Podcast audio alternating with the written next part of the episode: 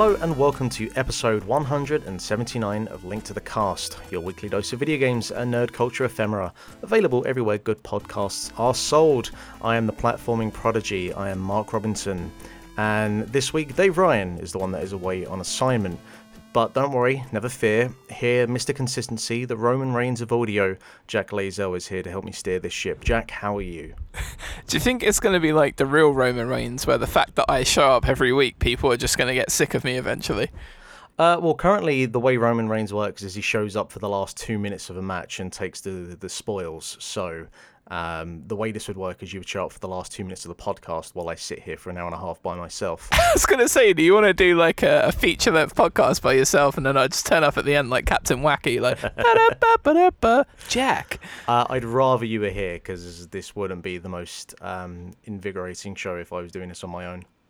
Oh, you don't know that. You've never done it before. Imagine the freedom of expression. Imagine all of a sudden it's like Mark's like, I don't need those other two. No, I don't no, need Dave. Sounds like a terrible idea. I don't need. Jack.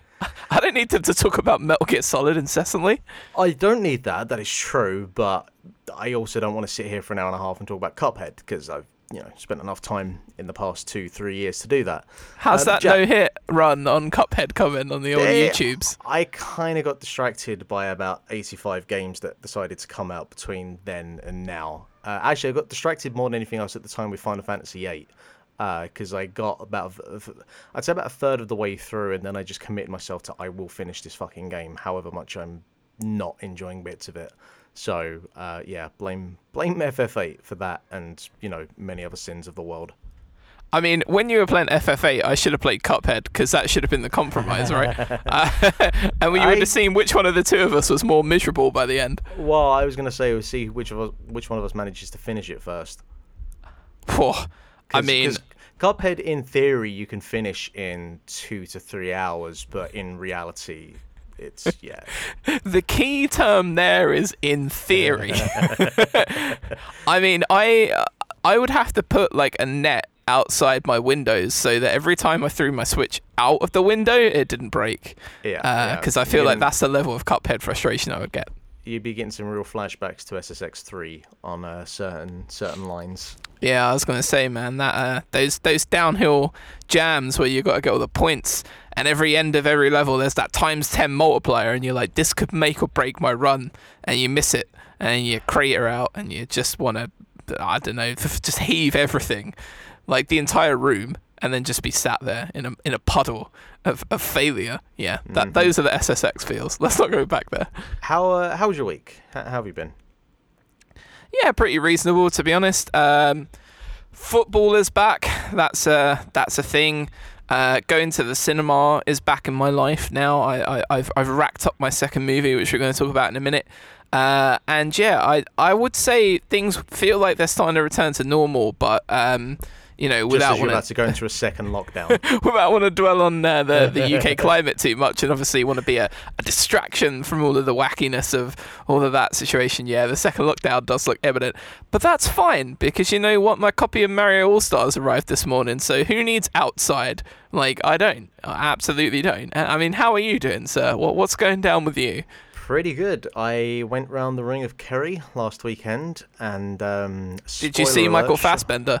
I did not see Michael Fassbender, no. But uh, shock of all shocks, that part of the world is quite, quite beautiful, and uh, it's. I mean, Ireland's a pretty small country, so you can get around certain parts of it like pretty quickly. And the Ring of Kerry itself, you can drive in about. You could probably drive it from one, from kind of like you start in Killarney, which is sort of the central hub, and you go round in a circle, and you could get from Killarney to Killarney in probably I'd say three to four hours, but you know, you need to spend a lot more time to stop and take in. Like, you go through a national park, you have different towns you want to stop through, and different points where you're just looking over the Atlantic Sea and you just want to, you know, take in the sights and everything. Um, but one of my more favorite holidays I've ever had, really, um, because the drive because I hate driving. Like I, I was talking to Marie about this uh, as we was going through, and you know, you've been in a car with me, and I can't remember. I don't remember what I was. We like drove when to was- Newcastle once, dude. and this is what I was thinking. Like we drove to Newcastle, and I was saying to Maria, like, I hate driving, but I specifically hate driving when I have to go in a very long line for a very long time. And the Ring of Kerry is nothing like a straight line. It's you fucking it's part of the Wild Atlantic Way, and anyone that knows that, you know, uh, 50 kilometers is is a very long 50 kilometers because it's all winding turns and narrow roads and all this kind of stuff. And I I very much enjoy driving in that environment. It's I'm like the world's slowest rally car driver, but it's fun and I I, I like driving in that sort of environment. Whereas Did straight get- lines. Flashbacks to Colin McRae when you were whipping round those. Like we Maria had like a list of instructions that was like crest, left four.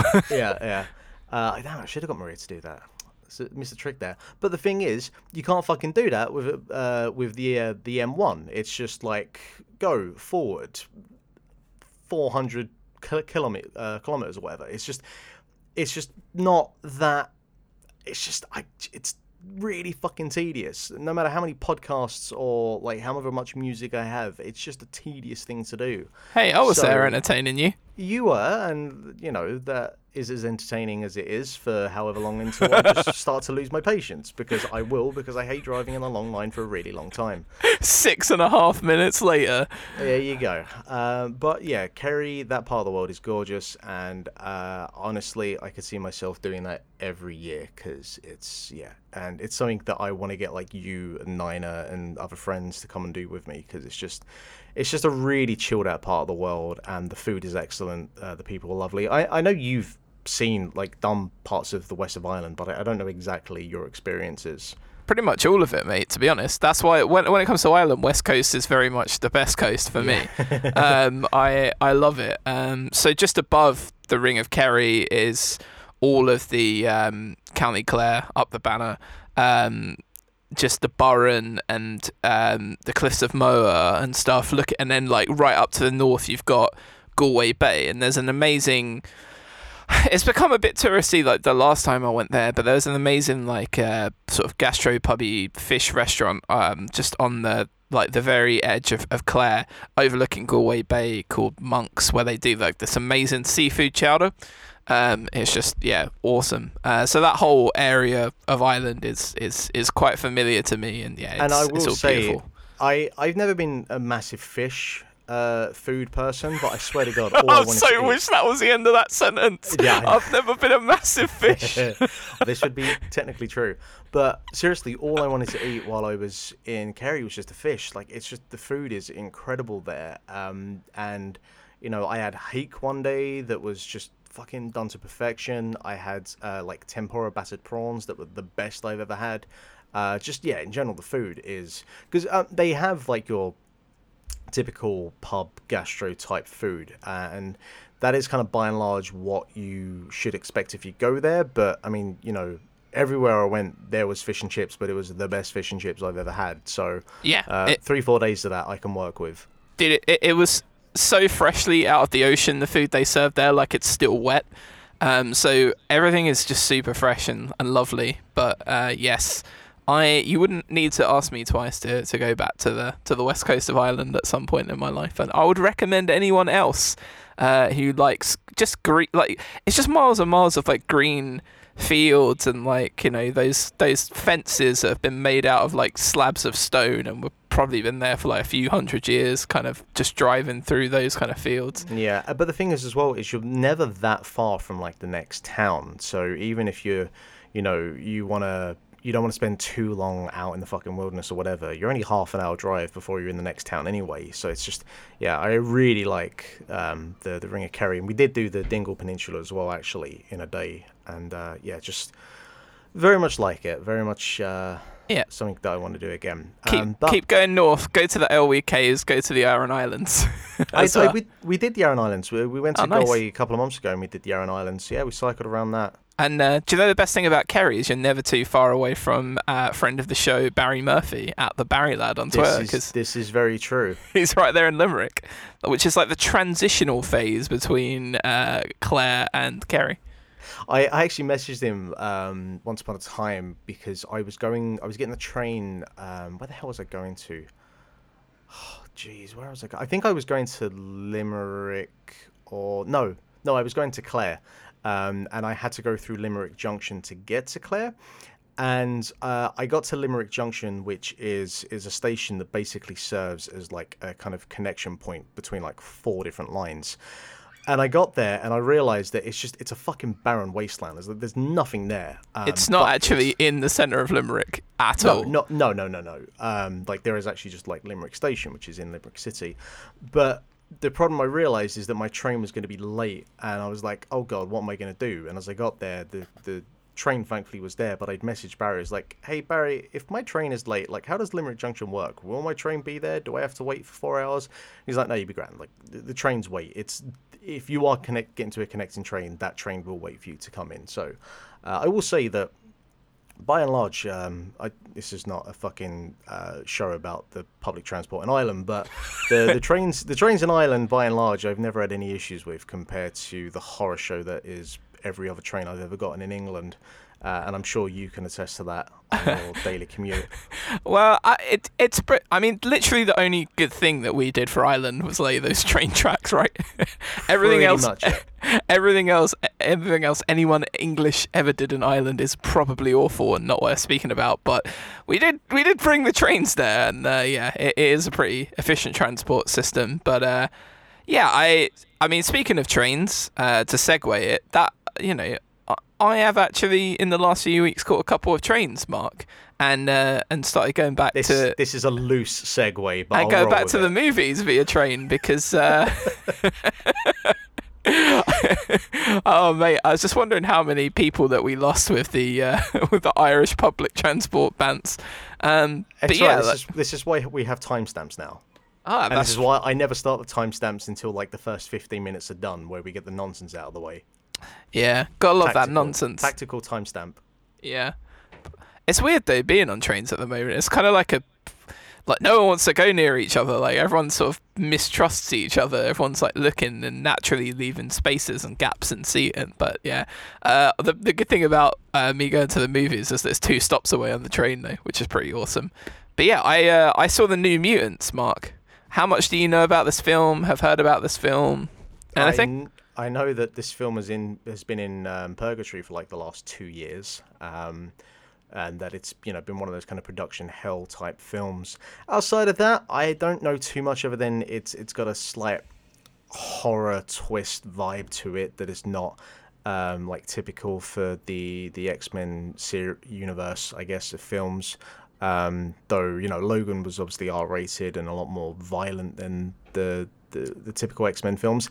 Outside of that, though, I haven't really paid too much attention. I mean, I really kind of fall fell off the the X Men films. Um, as great as Logan was, you know, Apocalypse was pretty bang average, and Dark Phoenix we've already discussed recently as being fucking atrocious.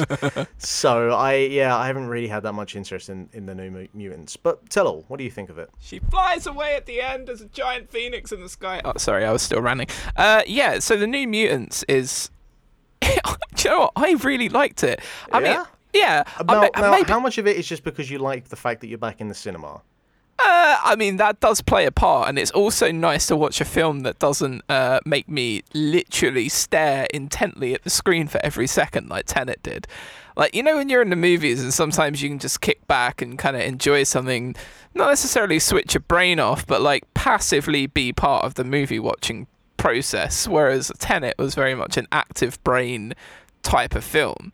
Uh, whereas, yeah, this I could just just kick back and enjoy it. And I yeah, so I mean, like I say, really liked it. I'm, I'm gonna say that it's like a sort of seven, seven and a half out of ten movie. Which, given that my expectations were pretty much non-existent, um, I think maybe that contributed probably to the good feeling about it. But you're spot on about the the horror twist. So, um, it's yeah, it's it's Blu Hunt who plays um, Dani Moonstar, and you kind of start off with her at the beginning of the movie, and there's this sort of unknown and unseeable force kind of chasing her through the woods, which is pretty terrifying.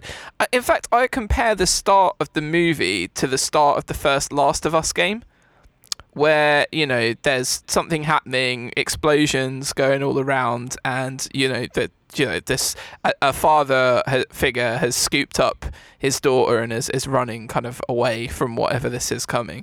And then the next thing you know she wakes up in this institute um, and that's where you get all the other characters. So you've got Maisie Williams who plays um, Rahne Sinclair uh, Anya Taylor-Joy as Illyana Rasputin which is like I mean, I know that's the fucking comic book character name, but it's you know that I'm just gonna pick two extremely Russian things and, and make them the character name. Probably wouldn't fly too much now.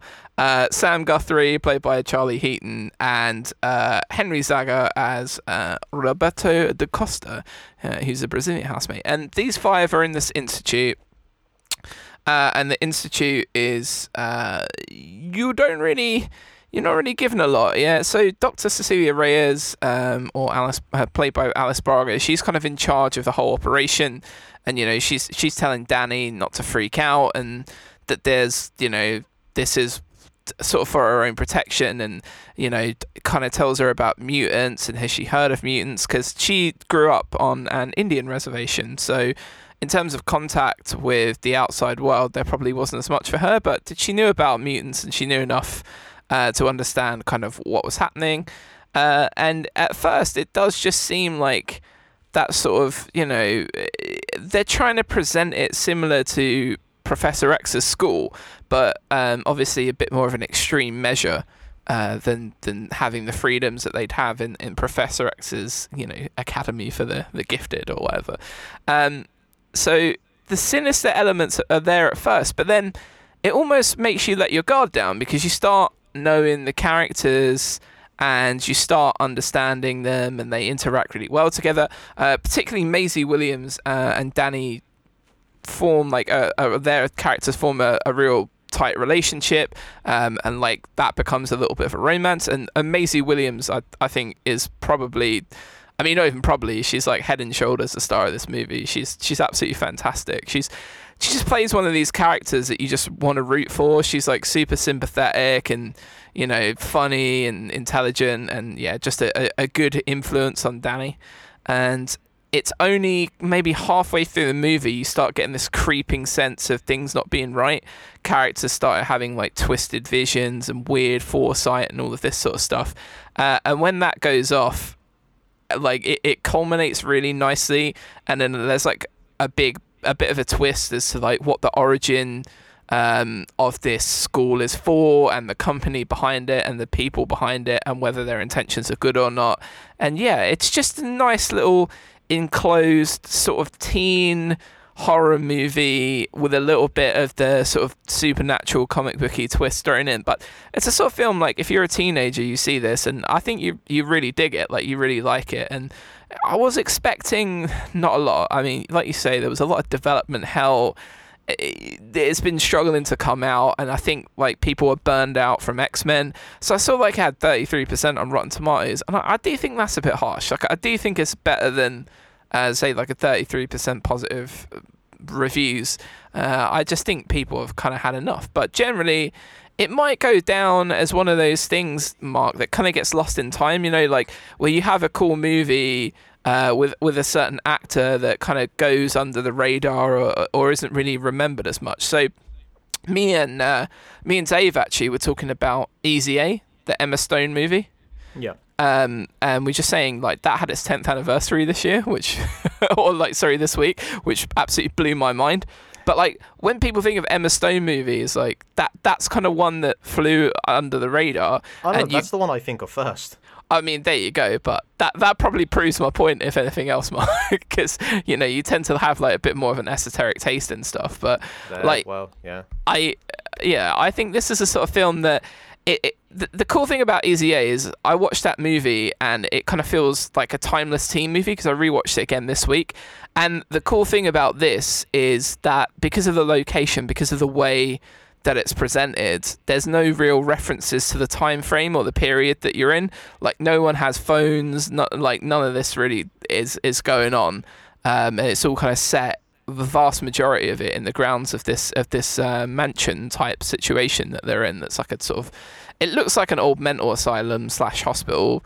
uh, but like a, just a tiny bit nicer than that with a chapel. Um, so it has that sort of timeless feel that if you're a teenager and you know like in 10 years 20 years time and you're rummaging through the back catalogue of say a Maisie Williams or, or somebody you, you find this movie and it, it's it'll be a nice surprise because it is a pretty cool film um, and I feel like it's not really going to get much play like I don't know when the next time I'll ever watch it is, maybe some time in the distant future or whatever. But um, I, I am concerned that this film in general is going to bomb like hell because it's you know, apart from the fact that obviously uh, I can't imagine people are going out in droves to go to the cinema, and the fact that the capacity is limited in the way it is, and also just because, uh, you know, the the X Men films are in a weird place at the moment where I just I don't think, as you were saying, like there's a lot of, of interest in it. I, I just I don't see it doing particularly well at the box office.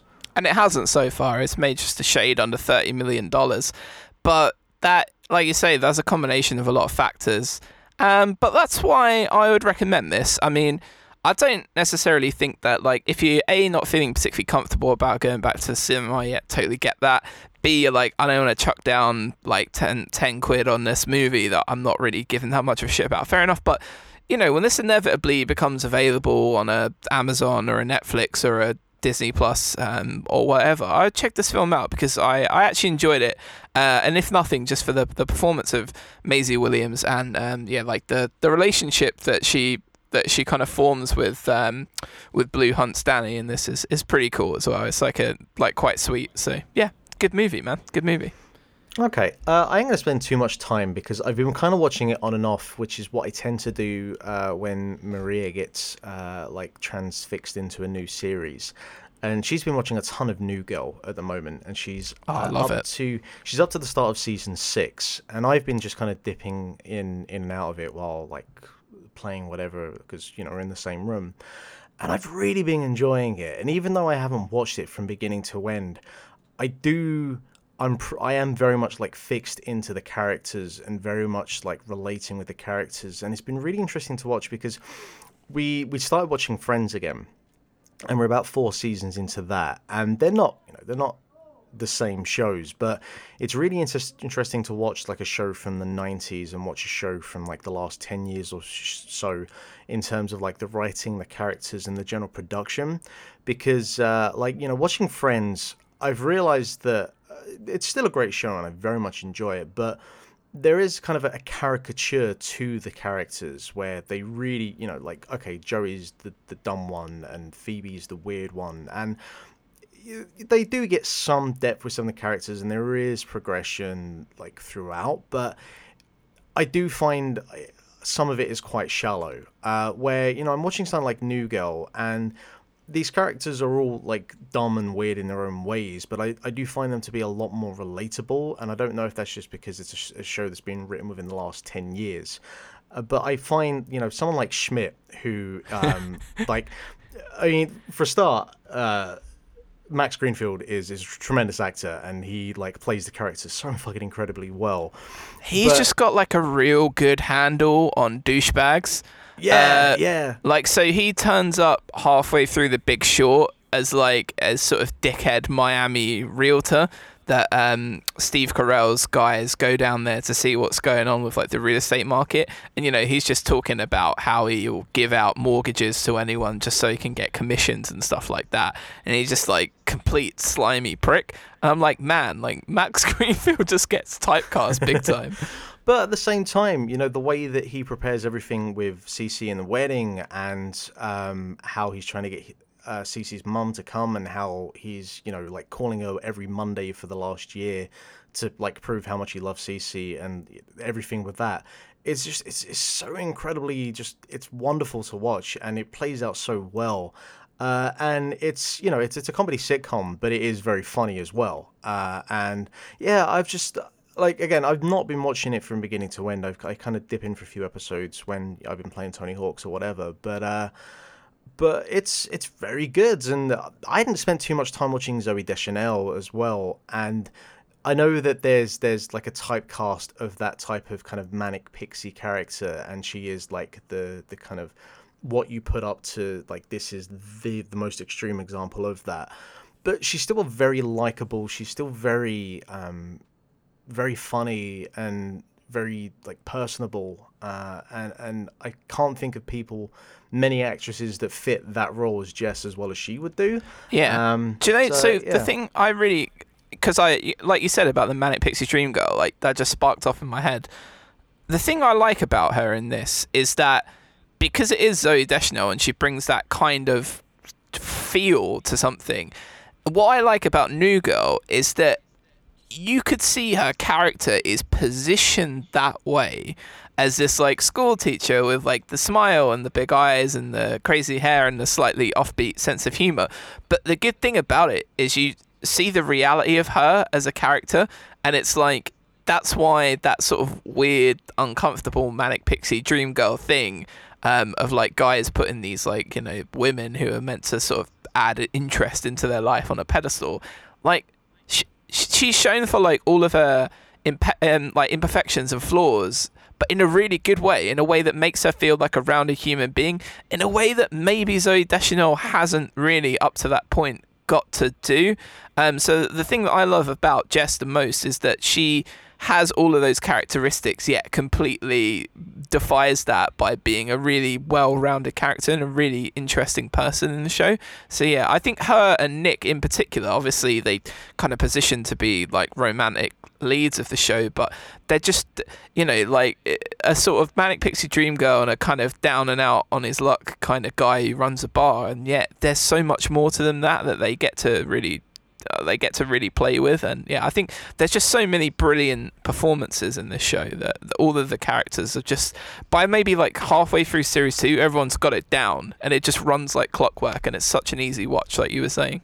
Yeah, and uh, there I think there's the thing like the, across the the board, the cast, like as you say, like they have their characters down, and and everyone uh, just gives really solid performances across the board. So yeah, I, can't, I love Uh, winston so much yeah, I just, I just love it. He like he's always trying to be cool, and he just, he just kind he's of just isn't. not. He's just not. He's not in the slightest. Like his whole thing about you know wanting to be a basketball player so much, but he can only make it in like the Latvian league, and he's had to come back to America, kind of tail between his legs, with just no idea what to do. Yeah, it, uh, uh, there's just real. Yeah, it's just a real warm fuzzy kind of show to watch, but at the same time, not like too cutesy. Just uh, it has enough of a reality about you know people, like you say, compare it to Friends because Friends is about a bunch of people in their twenties who have you know like no fucking clue where their life is going and just you know the way that they sort of interact with each other is the basis and new girl is very similar to that um, except there's no character as kind of dislikable as ross is in the first few series of friends so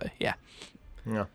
Um, let's move on to what we've been playing. And so today, uh, at the time of this recording, was the release of Mario All Stars. And I haven't got my copy yet, but I've seen the reviews across the board and I've watched a, a read a bunch of different reviews. Uh, the Digital Foundry one was was the most interesting for me because, you know, I know what these games are. I've played them before, but what I was curious about was some of the the te- technical aspects of like you know are these ports? Are they remasters? What's the deal with them?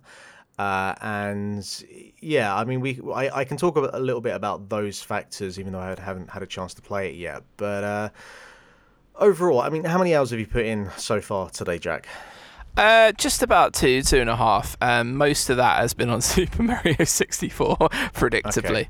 Uh, what's the how, how does it like load up when, when you start the game does it just give you you know which of these do you want to play and you just jump in and it loads up that game Yeah, pretty much. You just get a standard screen, and it's got six options on there. So the three games, and then the three soundtracks. Which the first time I loaded up the game, I was like, "Oh yes!" I just started like clicking through all of the music from uh, from like 64 and Galaxy, and I, I I don't know why, but the music from Sunshine doesn't stick in my head nearly as much as as those two. But yeah, so like you know, you just I remember like I was on a, a call for for work earlier, and I just put the Dire Dire Docks music on in the background. And I was like, "Ah, I'm feeling this. This is making me feel calmer about my work call right now. Um, so yeah, that that's pretty cool. Um, so then yeah, obviously to the left, you're picking the th- whichever three games you want to play. Just takes you straight into it. Um, and yeah, like I say, the majority of my time so far with Mario 64, it looks very, very shiny. I know that probably sounds like a weird thing to say, but seriously, like every single pixel and everything is just a smooth, like shiny, kind of perfect sheen. Like the colors just smack you in the face immediately. Yeah, I know they've they've like cleaned up 64. They it, it's not a, a remaster by any means, but um, from looking at side by side comparisons with the original 64, uh, you know everything is a little bit cleaner everything's a little bit bolder um, I, I have some issues and reservations for a start the fact that the game is in 4x3 I, I find very surprising um, that Yeah, but what do they do? to- well I don't know the, the fact that Sunshine is in 16 by 9 like I, I feel that and we've seen um, like you know unofficial ROM hacks that have stretched out 64 to 16 by 9 you know it is possible. And if people who aren't do not own the game are able to do it you'd like to think that Nintendo could spend the time to just fucking do that and be done with it so um the, what, what does it look like you know does it just have like a border with with a, a Mario background either side you know how does it present it No, I think that would. Uh, I think if there was a Mario background or like a Mario sort of frame all around it, I think it would turn me off big time. Uh, it would annoy. You know, like some Twitch streamers who have like too much stuff going on in Yeah. the border around their stream. yeah uh, Jeff got, like- Gerstmann being one of them Yeah, like what the hell? I mean, I, he's I, just a fucking mess but I love it I feel like Jeff Gerstmann's doing that on purpose to kind of be obnoxious, but yes. you know, you know, the people that just genuinely are obnoxious with it, yeah. So that would Yeah, yeah. that would be a massive turn off for me if I had to sit and you know, like there was a sort of dancing toad in one corner and like Waluigi at the top going. I wasn't in any of these games. Like I, I think uh, the the the black box around it, it didn't bug me too much. And I've only ever really played the game in 4 3, so it didn't feel any different to me, really. I, I guess I just think that you know when I go to play it and I've got my nice big wide monitor here, it, it'll be the first time that I've played it on a screen of that nature. So, um, yeah, uh, you know, But it looks I guess the- incredible, man. Honestly, Oh, like you'll sure, see it sure. on that that terms of how display. looks. Yeah, yeah, I'm- I'm sure in terms of like it all being cleaned up, it's going to look good still. And I know that they uh, redrew all of like the the UI and stuff, and that's a lot cleaner. And they've done that across all three games. And I was seeing some comparisons with Sunshine where I didn't realize it, but the in the original game, the the UI on the screen for Sunshine takes up like half the fucking screen Yep. uh, and they've they've like pushed out into the corners. So there's some little touches like that that I'm glad I'm I'm very happy that they've done that. Um, I guess the only other thing that I'm going to find weird when I go to play 64 is the fact, and this is going to be for all three games, is the fact that it's not dual stick. And and you know it's fine when you have like the N64 controller and you just have the one stick, but it's gonna be really weird holding like my Pro controller and I can't change the camera while moving Mario at the same time. yeah. It, Does it does it feel jarring? yeah. The camera thing is my only really issue with it so far. Like I'm not really that used to, you know, having to move the camera around like that. I think you can set it so you can move the camera with the R button, um, which I don't know how. You know, uh, naturally, obviously, with the L button as the trigger, uh, that hasn't been any issue for me at all. Like, it just it feels normal to use that as the, you know, because that's the one that you're using on the back of a, a 64 controller if you're holding the middle sort of bit of the trident, as it were. Um, so yeah, I, I think maybe when I gotta get to grips with it and get used to it a bit more, then it, it might feel more natural. But it's probably the only complaint I have so far. And just you know, the game is the game's the game, isn't it? Like I've, I've played it loads of times and I still Mario love it. 64, you might have heard of it. I, I still love it, and uh, I think I, I think it's always going to be a game that I go back to every year or two during my life, and, and just have a bit of a play. Not not necessarily even all the way through, but just it just feels so much fun to play. It's amazing that something that crafted really really well just completely stand the test of time, and like I can imagine a kid of like you know, say eight or nine now, who played Mario Odyssey, got all the moons, absolutely had a, a ball with that game, uh, and these come out, I can imagine that they get on board with this because it, it really it does feel like a similar experience, just obviously at much lower fidelity. But yeah, uh, so far enjoying it. Went into sunshine a little bit, just had a look around, um, just a bit of a run around, and yeah, didn't do a lot. But I I got to say that does look very good as well. And uh, I haven't touched Galaxy just because I feel like uh, the Wii version of Galaxy, it, it's probably not going to be that much different. Like it, it, it, that game looked great anyway. Uh, that game looked really, really cool. So uh, even if it's just cleaned up a tiny bit, it probably won't be hugely noticeable to to my untrained eyes. But um, yeah, it's See, Galaxy is the one I'm going to go to first because I only played through it once, and it's the one that I just I, I remember bits of it, and I remember bits of the soundtrack and the the, the feeling of like Mario shooting in the air and being in space, and but I just I can't connect with it enough where I get the like nostalgic tinge that I get with Sunshine or definitely with 64. So I know I'm going to be starting with Galaxy first because I just I need to dive back into that world and just you know people talk about Galaxy being the best Mario 3D platformer, and, and I have to go back in and see for myself if that is true. Um, so that will be that will be the one I start with. Yeah. Which might be the wrong way of doing it because it's probably going to be very weird to go from that back down to 64. yeah. I never finished Galaxy as well, so I really do owe it to myself to to to play through it. I mean, I wish I could kind of manage to move my save over from my my Wii somehow, but I, don't- I definitely don't I'm think that's possible. I'm happy just to start again. But And yeah, I think the I'll thing is start as well is is I I can't remember which uh, song from the soundtrack of Galaxy I threw on, but just I, I all I do remember is that that soundtrack like moved me, you know, on an emotional level. Oh, it's Like, amazing. The orchestral the orchestral soundtrack for that game is. It, yeah, I, I don't think that soundtrack gets the love and the reverence that it should, and I'm really looking forward to going back in with like these fucking shiny new headphones I have and just blasting that soundtrack on. Uh, yeah, I'm really looking forward to that, and unfortunately, I don't have my copy till tomorrow, but um, hopefully by this time next week, I'll have some thoughts on it, yeah. and I'm sure we'll have you'll have a lot more to say by then as well. Oh yeah, I mean, I, I think I probably would have like broke the back of the bulk of 64. Like I, I don't know, like because I've done it so many times. I don't know if I'm asked getting the 120 stars and I think I've done it maybe like twice, but you know, some of the stars towards the end on the the last two levels with the clock and the rainbow, uh, uh, they take just a little bit too long to be faffing around with. yeah, or like the last. Is it the last platform level before like the final face off with Bowser? The red coins on there are just the red coins and that can get tay fuck. they just disgust me. But I know I've done it before. Oh yeah, of course, definitely. You know, like when you watch a dude speed run it, and you're like, "This what? How?" yeah, but you want to see Yoshi on top of the castle, so you, Uh, you yeah, do that. exactly. I want to go up there and get get my cake. Uh, Exactly.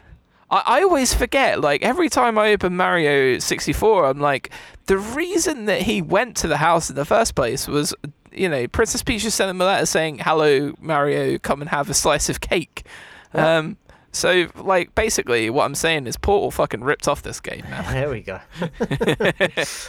All right, so I've got two things to talk about this week. The first one won't take too long because um, a lot of what it is, you know, you can see pretty much within the first 10 seconds of gameplay. Uh, Hotshot Racing is very much a love letter to 90s arcade racers like Virtual Racer or uh, Daytona. It's uh, it's like a low poly arcade racing game. Um, but you know, it's in 2020, so it's a lot cleaner, a lot crisper. The production value across the board, uh, it's just it's just a, a lot nicer to look at, and it feels and plays and and you know tonally, it just it all fits very much within that early to mid 90s aesthetic and from that aspect uh, i gotta say the game fucking nails it you know the soundtrack um, the uh, the uh, vocal um, uh, vocal dialogue that's in there. It all fits, you know, within that era, um, and it absolutely nails that.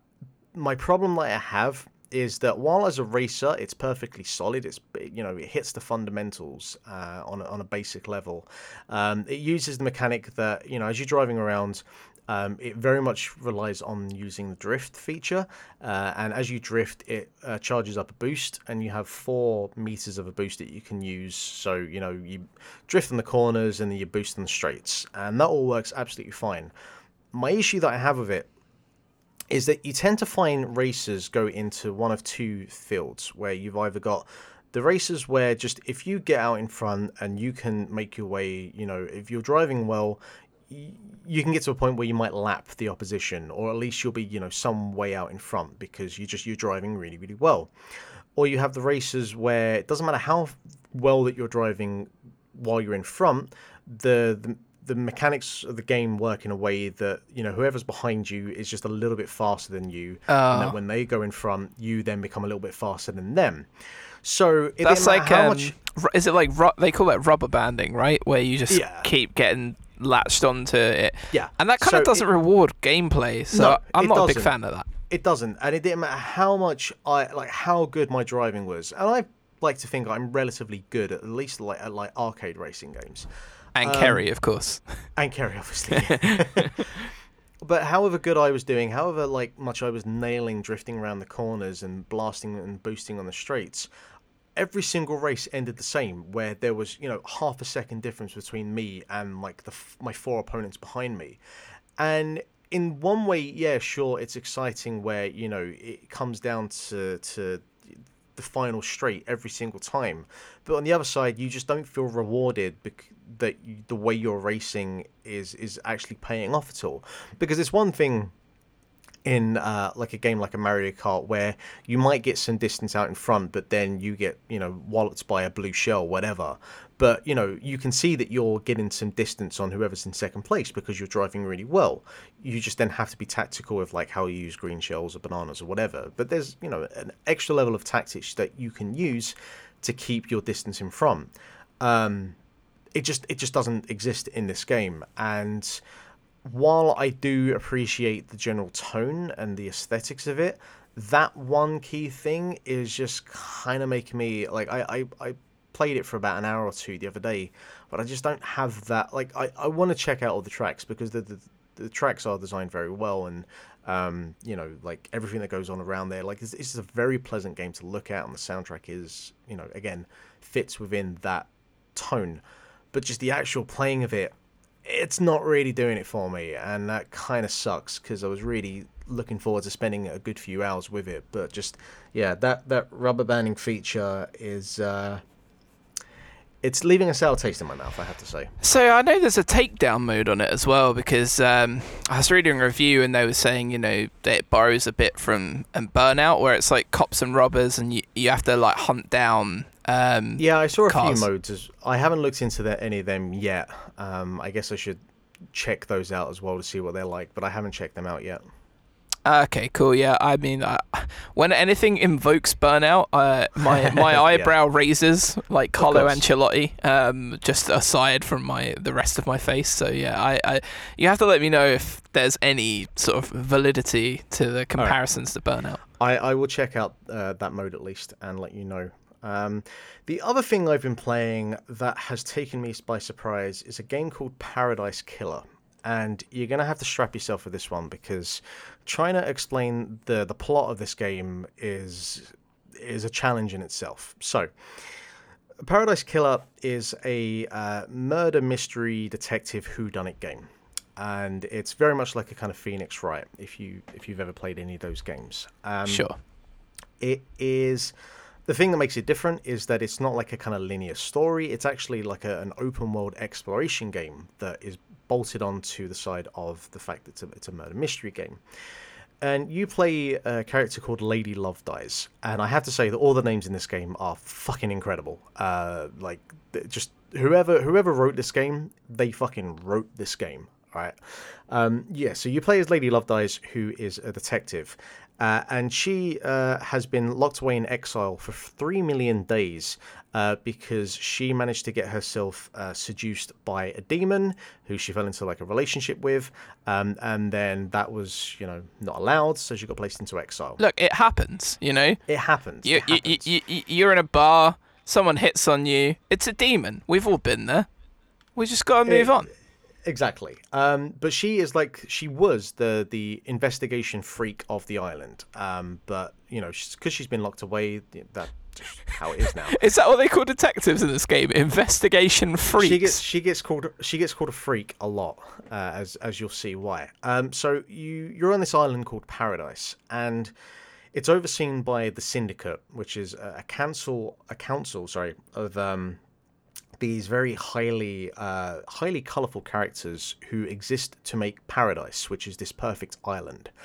Uh, and they've had 24 attempts at doing this, but the problem is, is uh, there's always at some point you the island starts to go a bit awry. Demons invade, the whole place needs to be shut down. They have to murder all of the civiliz- all of civilization, and they have to restart again by going to the next island that they create. That's kind of yeah. So like the that's a sort of Thanos idea of just like nah, this reality. I, I'm just gonna break it down and make my new one in my own image. Kinda. And and they've been trying to hit perfection. They've been trying to hit paradise. So they're coming up to the eve of uh, going from the 24th island to the 25th island, uh, which is uh, suspected or is expected will be paradise, will be the perfect island. But unfortunately, the entirety of the syndicate, the council, have been murdered. And so you, as Lady Love Dies, have been brought out of exile because you need to figure out what the fuck has happened. How did this happen? Because while the council were murdered, um, and, and until this has been resolved and whoever it has been charged and is found guilty, uh, the the transfer to to uh, Island 25 can, cannot happen. So it's up to you to figure out what has happened. The core kind of mechanics of the game has you basically exploring this 3D island, uh, which is pretty pretty large in size, to go and talk to all of these different characters. Who you know, there's the Doctor, who's called Doctor Doom Jazz, who's this Scottish guy with mechanical arms and a pink uh, uh, mohawk. I mean, I'm loving this this game already. Yeah, yeah. Um, you have uh, Akiko, who is like the Grand Supreme uh, Army General, uh, who looks after the marshals, who is uh, Romanian and swears a lot in Romanian that I had to get Maria to like translate for me, and she's like, "Is she really saying this stuff in a game? Because she is fucking going for it. She's very aggressive." That is Um, incredibly fortunate to have a Romanian, I know, right? Romanian I know, right? partner that you could just Yeah. go. It's just accurate. Uh, who else have you got on this fucking thing? You've got uh, Sam. I can't. Sam Daybreak is his name.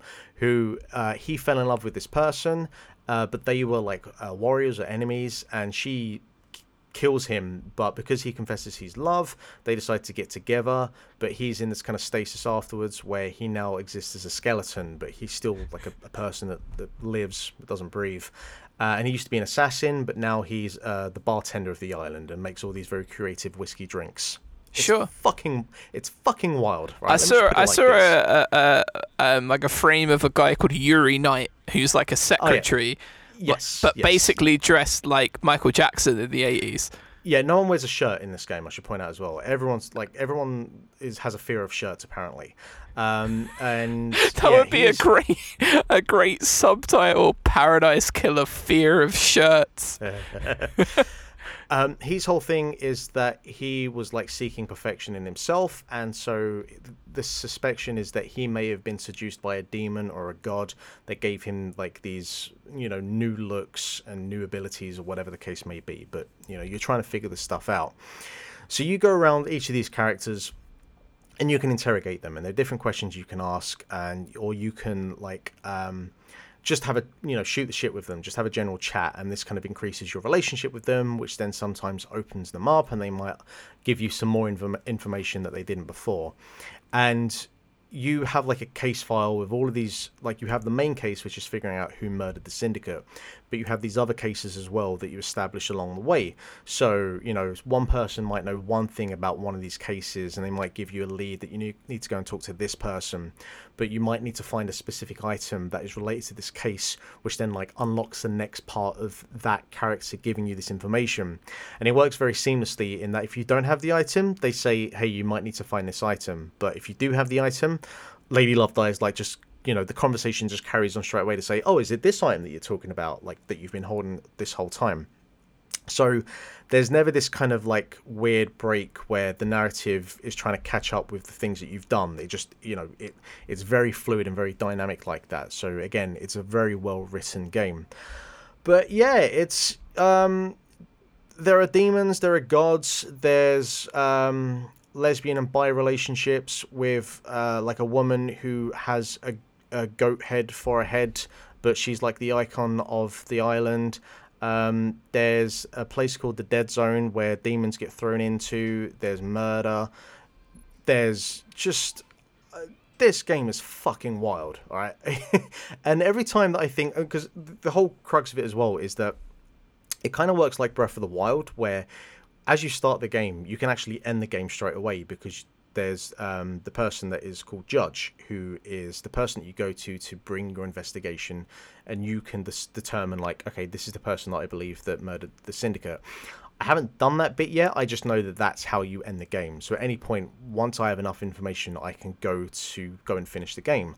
I just haven't got to that bit yet because every time I think I have all the information I think is available, I'll find some area that I didn't know exist. Like I found fucking uh, a a, a, secret hatch with this person who's like some bastard child of one of the main characters, which then led into like four portals to different parts of the island that I couldn't get to before, and has opened up like this whole other like bit of the story that I wasn't aware of.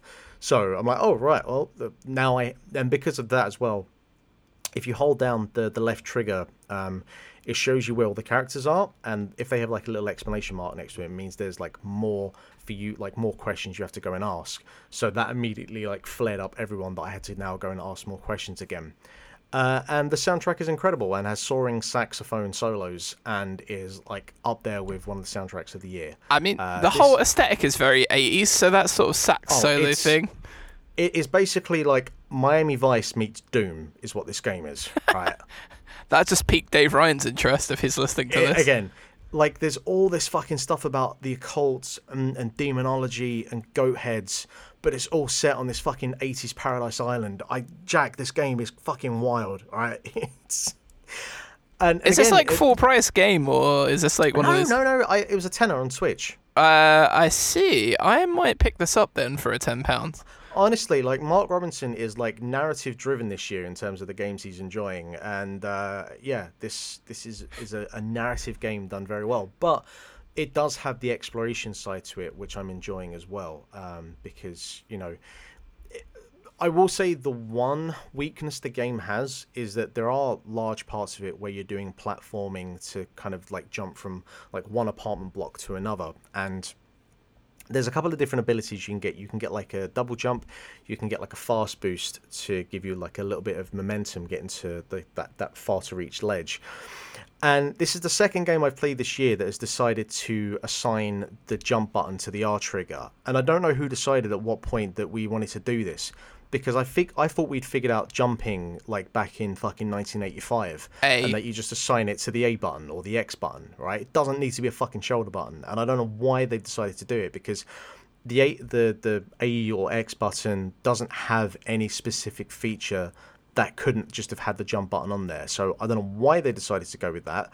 Uh, that is my my one thing. Like sometimes the platforming is a bit clunky. It's not particularly smooth, and the overall like 3D world, it's not. I would say you know it's not refined to a polished sheen. It is a bit patchy, but it does kind of have a charm to it. And a lot of the the geometry and the architecture is very like uh, brutalism in its design. Um, and I feel like some of that is part of just. I, I think I read some stuff about the developers, and they're not exactly like you know 3D environmental uh, geniuses by any by any stretch of the imagination. I, th- I, think they said that they kind of pulled a bunch of assets from um, the the Epic, the Unreal Store, um, to you know just like flesh out this world a bit more. So by no means is it perfect like there, but you know that's only a, a, small fraction of what this game is. And you know I've gotten fully sucked into this world to try and figure out who the fuck murdered the syndicate and, and you know you have like all of the characters you find out who their alibis are and then you have to go and try val- validate those alibis and then you can come back to them and say your alibi is bullshit and then they go no don't know what you're talking about and ah oh, yeah i'm really digging this game really really digging this game. I mean your description of it really has me peaked on interest as well because I'm not usually massive on these investigation games. Neither am I. Neither am I. But it's just because it's open world. I think means that you it, it kind of just it lets you go at your own pace, and you're not just kind of like bogged down with with just dialogue and more dialogue and more dialogue. There's you, you can pace yourself where okay, I'm gonna go and talk to this person and find out more about them and ask these questions. And then when you're done with that you can say okay i haven't explored this bit of the island yet so i'm going to go over here. And there's like tons of collectibles to find and there's like a currency for the island that you need to use to like buy certain things. And and if you want to fast travel to locations you have to use this currency. So um, that works in a way because it kind of forces you to explore the island instead of like relying on the fast travel. Um, so yeah, they're they're smart with the way they do that, and it's I'd recommend it. It, it gets a very strong recommendation from me. Uh, I'd definitely check that one out then. Par- Paradise Killer. Like it. Yeah. So with that, I think it's time to move into the news, and I know that you and Dave spoke all about the Xbox Series S and Xbox Series X and all the an- announcements that came with that last week. Well, we had uh, just what two days ago we had Sony announce the PlayStation 5 and we finally we finally have prices for both of these consoles or shall we say all four of these consoles because there are you know two separate consoles coming out for from both um, from both companies. Uh, do you know what? I wonder which company. I don't know. Do you think they both did that separate of each other, or did one company find out the other company was doing a like a different version, and they were like, right, we both need a launch with two versions, just to confuse every parent in the country? No, no, I do think they both were very much intending to have digital only versions of the consoles. Uh, I, I do think that, yeah, both companies are always thinking with that in mind. Um, uh, you know, the coincidences of some of the other aspects of it eh, may be purely coincidental. I'm not sure, but I do think they always just had them in mind. Um, but yeah, the naming conventions leave a lot to be desired. But that's been the case with Microsoft for a while, while now. Yeah, that's why like PlayStation Five. There you go. Yeah. but anyway, so using uh, UK British pound sterling currencies, the uh, digital edition will cost 359 excuse me, while the standard edition will cost 449 pounds, which is a lot cheaper than I expected. And I guess my first question, Jack, is do you think that these prices are a reflection of the Microsoft announcement a week prior? Um, you can't say that they aren't because I, I don't really know, and I feel like the only people that would know probably wouldn't care to admit. But uh, yeah, I don't know how much. It, it'd be interesting to hear um, somebody when these things come out, the people that kind of break the things apart and you know see all of the things that are in there and understand it and figure out like what the components would cost and how much it costs to manufacture this, whether or not like Sony are eating a little bit of shit on this, or vice versa, Microsoft, uh, in terms of how much it costs. But yeah, you do. Once once uh, Microsoft announced how much their console was going to cost, you just knew Sony weren't going to say it's going to be more. Like even if it was a, like a pound more, people would still point to that and go, "Look, that one's more expensive." So like, they had to, didn't they? Really, they had to price match. But the other really interesting thing is the fact that the digital edition of the PS5 is 110 quid more than the Xbox Series S, and the the digital edition is the same as the the standard version, just it doesn't have the the CD drive.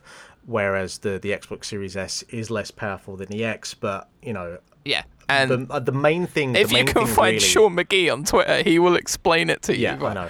uh, but like, I know the main thing really with the S is just the fact that it's just it's not a 4K machine. That for me is just the big thing, and the fact that it has a, a smaller um, storage space as well. But I mean, in the grand scheme of things, you know, unless you have a 4K TV, and I don't, um, I'm not really that fussed about a lot of the specs that these consoles have. You know, like it's. I, I could probably get the Xbox Series S and still have a very good time playing video games. So I am really, and obviously the other thing as well is the fact that the Xbox Series S comes with, was it like 24 months of the Game Pass, which is just a fucking preposterous uh, deal in terms of the value that you get for that.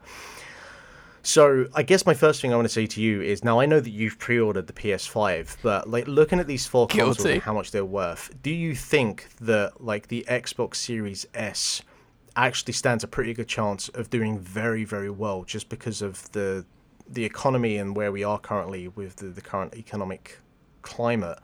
I think that the Xbox Series S has a really good chance, hopefully without the naming conventions being an issue. I think that one has a chance of doing very well out of these four. I do, but I think there's just too many unknowns at the moment to have a real good prediction. So, like, I am a forecaster by trade, right? Like, that's in my job title. Um, I honestly look at this and I think, well, due to the fact that you've got the confusion with the naming conventions and what does what in in what section, like, I think people could probably Google that. It's not kind of like you know in the old days where you like pouring pouring through like a brochure trying to figure it out. Like there's probably already, you know, 10 or 20 YouTube videos that explain exactly what the difference is in either 3 minute or half an hour depending on like how much time. I haven't checked the Digital Foundry videos yet, but I'd expect they that I know they have videos up for both of them, so I'd expect they would give a full breakdown. Yeah, like if it was for my kid and I wasn't sure, I'd be investigating the crap out of it before I bought it just to make sure I was I was getting the right thing, right? Uh, and what the better better option was. But at the same time, a disc a disc free console, and you know, you're thinking you're gonna have to buy additional stuff and like load things on there. Like I, I don't know how many parents are just do, do, they look at that when they're buying it for their kid and think I can't be asked for this. The hard drive is uh, not particularly great on the S. Um, I think the hard is the hard drive on the PS5 is is at 800 gig, um, which is d- decent, although not amazing considering I swapped out my Look, not PS4 everyone wants to play Warzone. All right, there's a ch- there's a chance for all of us. if Mark, we just avoid Warzone. I'll be honest with you, a lot of people want to play Warzone, man. Um, and you know, like as as we know from like COD, the new Black Ops, they're they're doing previews and stuff this weekend, which we talk about a little bit later, maybe. Um, so I, I don't know if that affects it. Uh, yeah, I don't know if if it's one of those Christmases where people don't really want to spend big, um, and there is a bit of a hesitation. You know, speaking of somebody that worked in retail around the you know anytime that there is like a slight downturn in the economy like you do really see the effect of it especially when you work in an industry that's not like a you know foods or something like that um, so any kind of mo- more frivolous purchases or whatever definitely do see a drop off i couldn't tell you but yeah I, I think in theory the s is a good deal if you just want an entryway into the next generation. Uh, Game Pass, I mean, I know that you are officially sponsored by Game Pass and you will sing the praises of, of their Game Pass uh, and how cool that is. So I think if you combine that with Game Pass and realize that the only game that you're going to have on there is probably going to be the new Call of Duty because it will have like a 300 gigabit install or something. Uh, then I think people probably can get down with that. And you know what? There's a modding community out there. There'll probably be a way to change that hard drive. There'll be a YouTube explainer video for that within 10 minutes for people that want to do that or go down that route. So I, I like it in, in theory, but it's just, to me, the big difference is like, what are the Xbox launch titles that excite you? There kind of isn't any.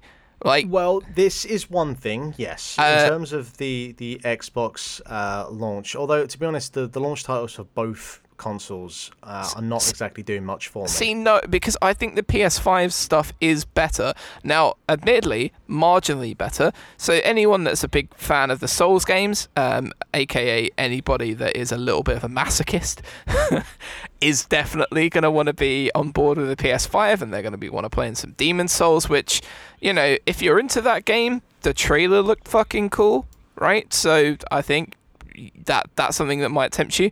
Spider Man did ridiculously well for Sony, and as a Sony exclusive, Spider Man Miles Morales looks pretty damn cool as well. Um, so I do think like on on the t- like strength of those two, that might But- tip someone's decision. Here's the issue, uh, and this is kind of my next point that I want to bring up. Um, they're not PS5 exclusives. Well, Demon Souls, I think, is a PS5 exclusive, but Spider Man is not a PS5 exclusive. It will be launched on PS4 as well, uh, which they decided to exclude from the announcement trailer. Uh, but Geoff Keighley tweeted like moments after. For fuck's uh, sake, is some- why is Geoff Keighley tweeting all this information out as I well? have By the way, no fucking clue. how long was Uh, that thing? It was like an hour. They the PS5, um, which we'll kind of I guess seg into talking about now, right? But now, now, in fairness, like the logistics of putting something like this together when you're working from remote, I would imagine there's always something that's going to be left out. You know, these things can be looked over, um, or, or just not realize at the time because of just, I guess, just the logistics of how these things are put together currently. Um, but that is still very, very poor that that information was not there during the official announcement. And I don't know how much of an impact that's going to have in the grand scheme of things because, like, for me, my I do want to get PS5 and I want to get it solely on the basis of the new Ratchet and Clank game, which is a PS5 exclusive, but it's not there on launch. I think it's like a week or two after. But like on day one, there's nothing there for me. I'm I'm not a Demon Souls person at all. But you know, if I want to play Spider-Man Miles Morales, I already have a way to play it on my PS4. I'm sure there are those people out there that want to play on the PS5, want to have you know the the additional specs that come with the PS5 and how pretty it'll look. Sure, whatever. But I can play it on day one without needing a PS5.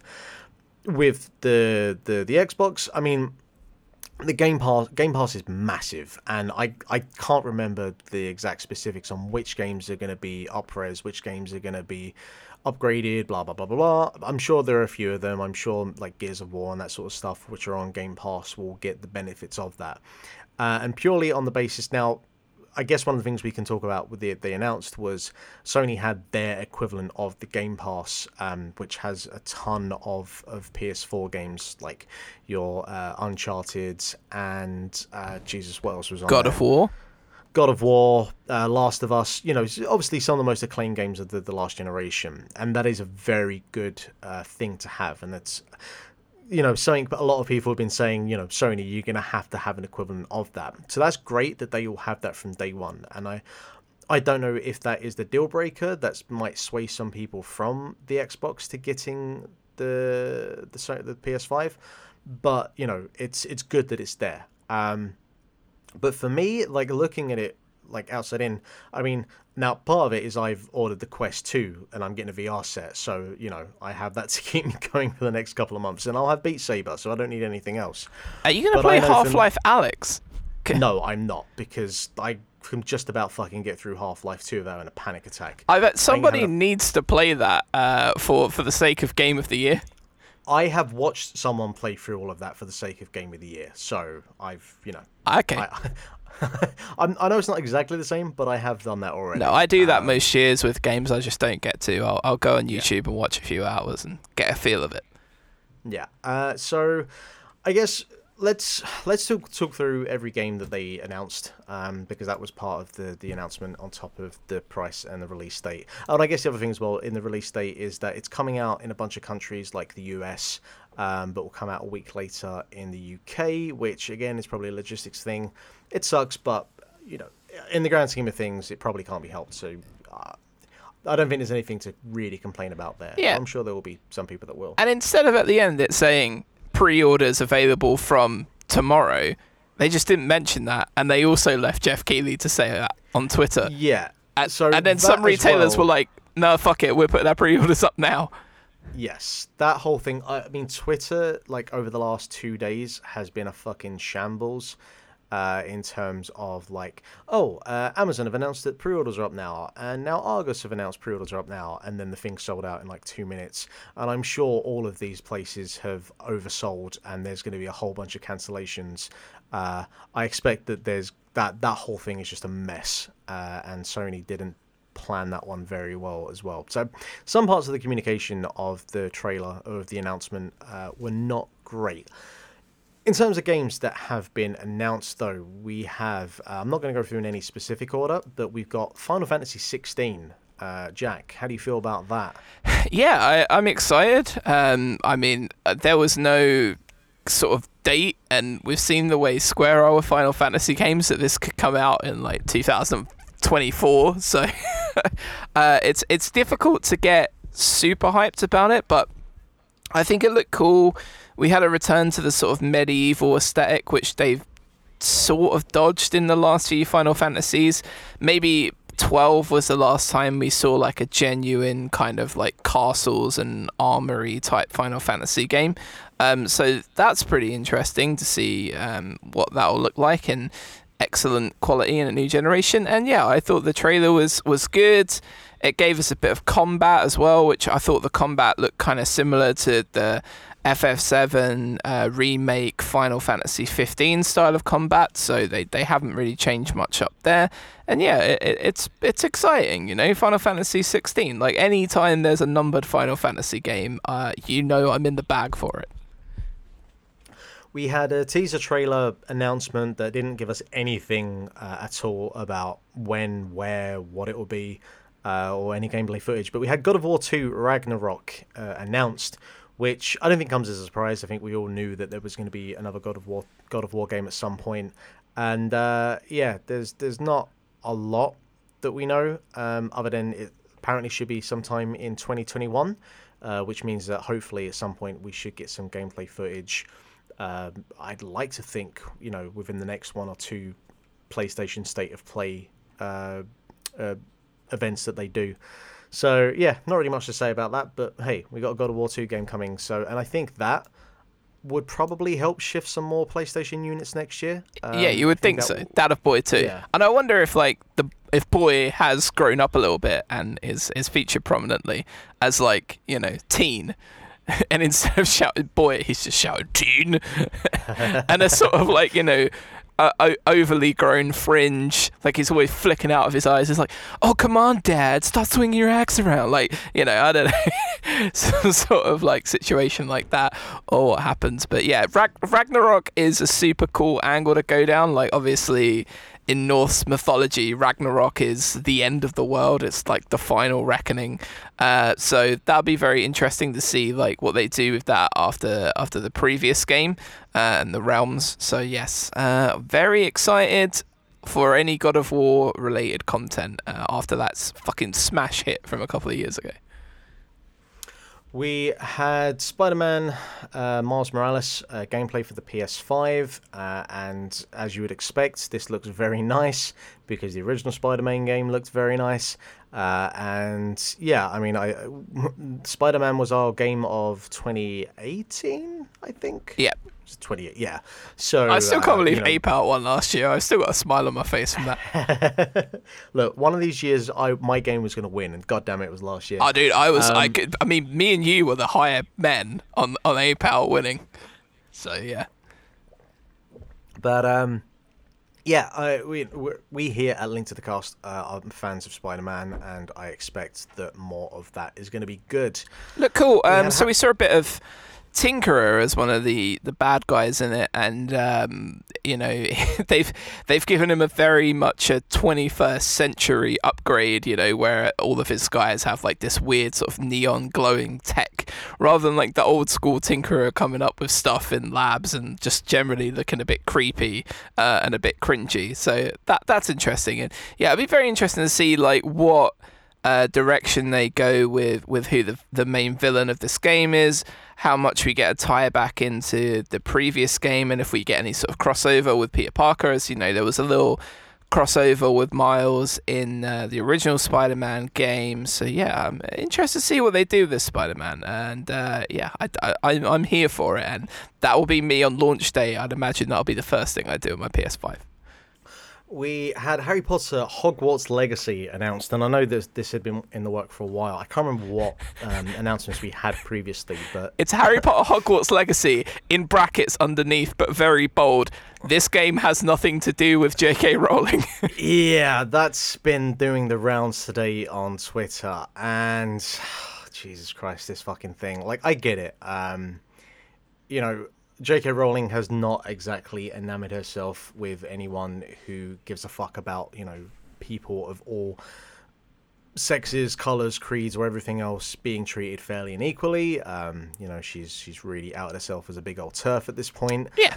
Uh, and I get it. Like, if you are someone who is just like in any way just not wanting her to be uh, financed or, or given royalties for any of her like content, sure, I can see why you would be fucked off with anyone that wants to buy this game. But the fact is, is there are a lot of people out there who don't give a shit about any of that. There probably are a lot of people out there that Don't know. aren't on Twitter and don't actually know any of this stuff Yeah. from J.K. Rowling. So you know, like there are the people that just want to want to get into this game and get into this world and and just get lost in that Harry Potter universe. And I'm not gonna say to them or make them feel bad that they want to do that. Like, just sorry, I'm not gonna be the person to do that. No. Um, But- but, I completely respect those that are like, you know, I will have nothing to do with this because of like, you know, my stance against J.K. Rowling. I completely get that, but I don't know. This trailer looked pretty cool. Yeah, I mean, a Harry Potter RPG, if you told me that when I was like 13 and shit, I would have been so hyped because the uh, Harry Potter video games that we got, like the uh, They're terrible. the movies, were just shocking. Fucking terrible. Yeah. Um, But oh, they were uh, EA published games, if I recall. Oh yeah, they sucked. I remember. I can't, Yeah. I think it was like the third or the fourth one, maybe fifth one. But wh- whichever one was on Wii, because I used to work in a library, and uh, the library I worked in had a Wii, which was super cool. Uh, and I remember watching one of the kids trying to do this like broomstick bit of this this Wii game because like obviously had to sort of have one member of staff in the Wii room to make sure the kids didn't uh, try and smash each other to bits with the Wiimotes. Um, and just watching this kid just over and over again trying to do this this broomstick thing and just failing miserably and the game just looking like a broken horrible experience made me never want to play any harry potter games ever. Uh, even before j.k rowling revealed her unfortunate true colors. Um, but yeah uh, this looked pretty interesting. It looked pretty cool. I just my one hope with this game if i ever do happen to play it which i'm not really sure that i will but if i do i just hope it isn't riddled with microtransactions because there have been a lot of harry potter um, mobile games in the last year which has just been it's like a bloody nose like every time you open it it's like you need more of this energy or this thing or you know to go to hogsmeade we we need you to have blah blah blah and i'm like for fuck's sake like it just it it's it's a shambles mark is it's what it is so yeah, Ha- Ha- harry potter rpg it's not like Harry Potter, though, is it? It's set in the Hogwarts universe. They made it very clear that this was like the 1800s. Um, and again, wizarding stuff is kind of timeless, so that works. Um, so there's no like mainstay characters in it. Like this is the castle before Dumbledore was a uh, was a, a, a professor, even uh, let alone headmaster. So we're not really. Which I think is the right. I think is the right way to go. It is, yeah. this. It's the it's it's the video game equivalent of the Mandalorian, right? Um, Yeah. You see familiar definitely. things, but you don't necessarily see familiar faces and characters. Yeah, I mean, you can explore Hogwarts and, and take in that world that you know without having to rely on the trappings of, you know, the Harry Potter section of that universe. Uh, and I think that leads to more exploration with that universe and, and more freedom in terms of an RPG. So Yeah. that was definitely the uh, right way to go. And I definitely hear there is not a section where you do an Avada Kedavra curse as a man dressed as a woman on somebody. That definitely doesn't happen. J.K. Rowling definitely didn't write this game in brackets bold underneath. Moving swiftly on, we had a Resident Evil Village trailer, and Jack, I can confirm with you, as I confirmed at the time, I will not be playing this game, so I'm going to rely on Dave Ryan to give his thoughts when this game comes Oh out. god, this looks terrifying. Oh my god, this looks so scary. This to me, like the premise of this and like the village and the castle and that weird aesthetic that they have on it, just oh, it just made me. It's so unnerving. It really is. I, I, I do feel they've definitely went back to, to Resi Evil 4 and just like pulled everything from the atmosphere of that game uh, and converted it into you know a 2020 Resi Evil game, which I'm all for. was going to say Resi convert it into liquid cash because that's what this game is going to make. That as well, but you know, Resident Evil, Resident Evil is hitting a high that, I mean, that series as a whole is just fascinating about the highs and lows that it's gone through. The But it- It's on a comeback. high at the moment. Dude, the comeback of Resident Evil as a franchise, after like Zero and stuff, I was like, I never need to see, hear about, or even think about any kind of Resident Evil property ever again, right? And then six comes out, and you're like, oh, yeah, whatever. But seven was, You would really think, you would really think after six that that was like the death knell. yeah, like, know? but because six Because wasn't bad, Silent- it was just But- average. But it, But it's like Silent, Silent Hill has never recovered after. I mean, you want to say after four, I guess. Yeah, Like, but the they- publishers- tried, and, and obviously PT, if that had ever become a thing, would I think would have changed the tune of Silent Hill significantly. But you know, we will never know how that would have gone. Uh, gone down uh, in the grand scheme of things now. yeah, But, the, the, the yeah. publishers also, Mark, they, they, they, they don't. Well, I know, I know. they, they don't tend to care that much about their, their, their properties. It's it's why we It- have it- a, a, particular Yeah, you know it- category. I mean, if you, um, I, I, I've heard that the Silent Hill pachinko machine is very good this year. Um, so yeah. tell me more about Metal Gear Survive. Oh Christ! I try to erase that ever happening from my memory. Uh, Oh, I'm here to tell you that that fucking thing happened. It's a Metal Gear asset flip, Mark. Uh, anyway, Yes. I digress. Uh, Resident Evil 7, very good game. Resident Evil 2 remake, fantastic. Resident Evil 3 remake, also very good. So like they're setting themselves some some high highs, and yeah, this looks like kind of more of the same. Uh, yeah, I just scare the pants off you kind of looking game. I, d- I, th- I do think with the the way that the series has gone, this is the game that needs to be terrible just to like, you know, balance out the Resident Evil universe. So this one should be the one that's really bad, but I don't know. Do you think Really Resident scary. Evil's got like a yin and a yang, where there's like a good I think so. a good game, a bad game, or whatever. Uh, yeah, the second you heard Chris in the trailer, you were like, "Oh, this is the new Resident Evil Village." Yeah, no, because the way it works is eight will be terrible, and then that means we'll get a Resident Evil Four remaster for like the fucking ninetieth time, and then that will bring us back full circle again. Uh, we have uh, we had a Call of Duty Black Ops Cold War gameplay trailer, and there's a free alpha this weekend. I don't care, but for those that are in that want to know about that, yeah, knock yourselves are silly, I I, guess. I stopped playing Call of Duty for m- for my mental health. Really, uh, I was playing way too much of it and getting way too irritated at it. Um, which is why when I played Fall Guys, I think I enjoyed it so much. I was like, ah, a battle royale game where I Speaking of speaking of yin and yang, yeah, I don't care about what happens here, and I'm a little bean guy, and this is fun. Uh, Call of Duty will sell a bazillion copies, and no one will care about the fucking campaign that they showed. Like, oh yeah, we're we you know we're we're hyping up this you know it's set in this Cold War blah blah blah era in the 80s. I'm like, yeah, that sounds interesting. Uh, maybe 2% of the people that get this game will play that, and everyone else will just have head over to whatever the uh, Warzone equivalent is in, in COD Black Ops 4, I'm sure, straight away. We had uh, I think was the first gameplay footage for the Demons Souls remake, which is still the worst named game I've seen since Metal Gear Revengeance. And uh, this Hey, like, I listen. Now I will let you swipe at, Mel, at, at Metal Gear Survival, but or Survive, or what the fuck that was called.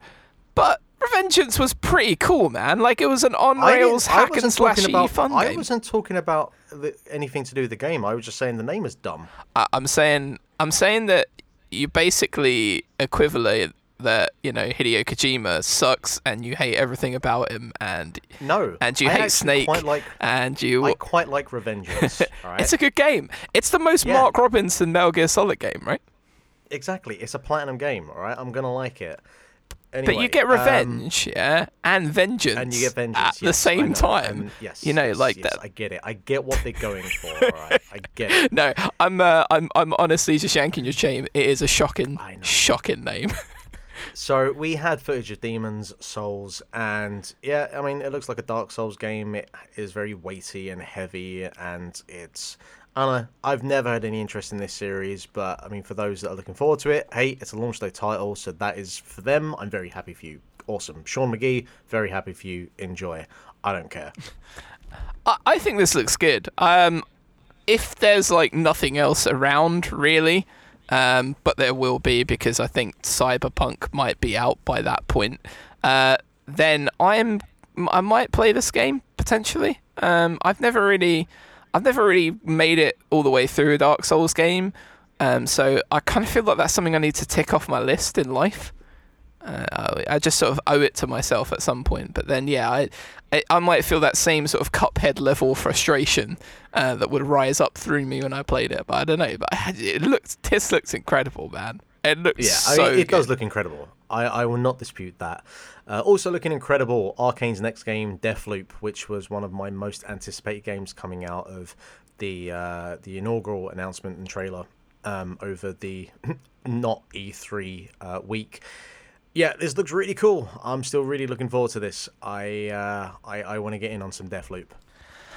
It looks a little bit Hitman-y, don't you think? It has a little bit of the Hitman's about it. Yep. Yeah. Uh, so yeah, like Hitman and sort of weird like Prince of Persia almost vibes of being able to constantly rewind and do things back and forward.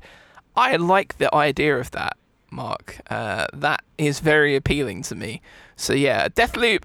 I think even from an aesthetic point of view, when I initially saw it, I kind of enjoyed the way it looked and the, the feel to it. And it had almost that sort of Tarantino esque vibe with like the way that it was being stylized. And yeah, this this looks pretty cool. Um, now that we've had a bit more, and yeah, definitely, want to get involved as soon as possible. Uh, Oddworld Soulstorm, uh, we had a foot, some more footage for that. I, I've never been an Oddworld person, but this looks pretty cool. I don't think it's something that I'll jump into, but I mean, if the reviews turn out that it's it's actually very good, maybe it's something I'll jump into. But yeah, I mean, this it had some cinematics, it had some gameplay, and it looks pretty cool. Yeah, I, I've also similarly never been an Oddworld guy. I think for the PS1, uh, somebody lent me one of the Oddworld games, and uh, I got through like the first couple of levels, and then just got very frustrated with it and like couldn't get past a certain point and that was kind of my journey with Oddworld over but uh, I think I was watching the Giant Bomb stream and one of them pointed out that it's pretty cool to have like a next generation PlayStation launch in 2020 with an Oddworld game. Like it's a nice little nod to the the past of Sony, I think. I would have taken a Wipeout game, but that's just me. uh, we had Five Nights at Freddy's Security Breach. Apparently, they're still making these games. That's all I have to say on that. There's a special edition of Devil May Cry 5. Thankfully, Dave is not here, so he can't rebuke when I say that Devil May Cry 5 is not actually that good. Um, but hey, you know, PS5 version, so it'll have 4K and all that kind of good jazz. Uh, and I'm sure uh, it includes Dante's brought us a Vergil is in it, and also it has a turbo mode that lets you play in 1.2 times the usual speed. That could be pretty cool. that sounds mental because Devil May Cry is a bit sort of hailstorm of slashing anyway. Yes, it is. Uh, we've got the, the more about the the PS5 version of Fortnite. Uh, I guess that's going to be there on uh, launch day. So yeah, cool. I think it's essential and... that that's there on launch day because yeah, I, know, I, I think like a lot of kids that get that at Christmas will just switch that over to be their Fortnite machine straight away. Do you know what's surprising? If I recall, there was nothing about GTA Five. No, is it not part of the um, Sony uh, new PlayStation uh, Game Pass equivalent? I don't recall. I don't think so because it's because GTA Five is not a, a, Sony exclusive, and I think if you look at the PlayStation Plus, like the the thing that they have, I'm pretty sure they're all either first party or you know, like Naughty Dog or whatever. Mm. I think that's the case. So no, I don't think I I, I can't 100 percent remember, but I don't think it's part of that. But I am surprised that we saw nothing about it because when they had the the initial like PS5 announcement and everything, I think the first thing we fucking saw was GTA 5. So uh, I am surprised that we didn't see anything about that or GTA Online. Um, so yeah, I can't I can't actually remember what the deal with that is. But hey, that is the PS5 in a nutshell. It is out on what is it, November nineteenth, nineteenth, right? Um, so yeah, I mean, for anyone who's still trying to make up their mind, you've got at least a little bit more time, or you can be like me and get the Oculus Quest 2. So Come play some. Uh, come play some Beat Saber with me. Play Half Life, Alyx, and then come on this show and talk about it. I'm yeah. Someone else do that because I'm not going to do it. Uh, Final Fantasy 16's exclusivity is a mess. So we were just talking about Final Fantasy 16 there, but again, with everything about Sony and their announcements not exactly being perfect, um, they announced so the game was shown running on PC during Sony's PS5 showcase, and its trailer, conclu- trailer concluded with the title card PlayStation console exclusive, also available on PC. Uh, no mention was made of timed console exclusivity, or whether PC might launch at a different time. But uh, this is from Eurogamer. Shortly after the presentation, trusted industry analyst Piers Harding Rolls, which is a fantastic name, stated on Twitter that he had been told by Sony the game was six months full exclusive and 12 months console exclusive, suggesting it would arrive on PC half a year after the PS5 and be free to launch elsewhere after a full year. Uh, those are the terms of the deal. Harding Rolls continued that whether Final Fantasy XVI does indeed arrive exactly on the time frame, time frame for PC and elsewhere, let's just say to it on Xbox Series X, still re- remains dependent on Square Enix's development team having it ready to go. So, uh, Square Enix, the publisher, they haven't actually provided any kind of details on the exclusivity, but uh, basically, yeah, this is all, all, a bit of a mess, really. so, there you go. Um, yeah, I, I don't know that it's it's just one of those things where again, um, they'll probably just want to get the, the details out, but just because of the way things are at the moment, it's just you know everything's in chaos, and I I'm still curious to know if Sony like planned to have their announcement when they did, or Microsoft finally played their hand by having their announcement, which forced Sony to push their announcement forward. I don't know, maybe a couple of weeks. It's it's hard to tell. Um, but this is just one of a few announcements that was not exactly, you know, 100% in its details. Yeah, I, the whole thing kind of smacked at that. Obviously, the stuff that we've already mentioned, where you've got people like Piers Harding Rolls, which you're right is a great name, uh, and Keighley on Twitter just announcing information that Sony sort of left out, uh, and and kind of left people a little bit confused with with the way that they've messaged it so far. Um, but I guess it doesn't. I, I guess the the key factor is how if you're a Final Fantasy fan and you know when this game's going to come out, how badly do you want to play it? Do you want to play it enough that you want to buy a next gen console um, that specifically plays it, or if you prefer Xbox or you have an Xbox already, are you happy to sort of wait out the year or do you go Mark's route and buy a really nice sort of custom gaming PC uh, and and play it on that six months after it comes out? I I don't know like what the metrics is uh, would be in terms of how influential that is on sales. But Final Fantasy is a very, very big brand name, so it would have been nice for them to just say Final Fantasy 16 and then underneath Sony console exclusive for one year, and that just seems like a very simple way of messaging it to me. I don't remember. Was 15 uh, a PS4 exclusive, like a timed exclusive? I don't think so. I don't think it I was. feel like I feel I feel like it was a console exclusive. I don't remember it coming out PC at the same time. no, it didn't come out on PC um, at that time, though. But because I'm trying to think, since what was the f- was it PS was uh, sorry was it Final Fantasy 13 that was the first one that was cross-platform? Yeah. Final Fantasy 13, yeah. Final Fantasy 12 was uh, one of the last games on the PS2. So basically, what we're saying is that the Final Fantasy series has been bad since they went cross-platform. Is is that it? Uh, uh, I don't know. Do I want to struggle to defend that point and ultimately fail? I, I am somewhat yanking your chain, but also at the same time not. Yeah, Final Fantasy 15 was a bit of an empty experience, and Final Fantasy 13 is some some convoluted ass shit, really. Um, so I can't really defend that. So for my final story, uh, so we had all the announcements about the the new Nvidia graphics cards uh, and the RTX 3080, um, which is a very very powerful graphics card from some of the stuff I'd been watching uh, about on on Digital Foundry. Um, worth checking out if you have a PC and whatever else. Uh, and some mad mad people are currently bidding uh, over eighty thousand dollars for one on eBay right now. Um, so this was from Rock Paper Shotgun. The the RTX 3080 went on sale at 2 p.m. Uh, this was yesterday, I think, and by all accounts, it sold out pretty much instantly. Uh, and unsurprisingly, scalpers have already taken to eBay to try and get as much money as they possibly can from Nvidia's hot new graphics card.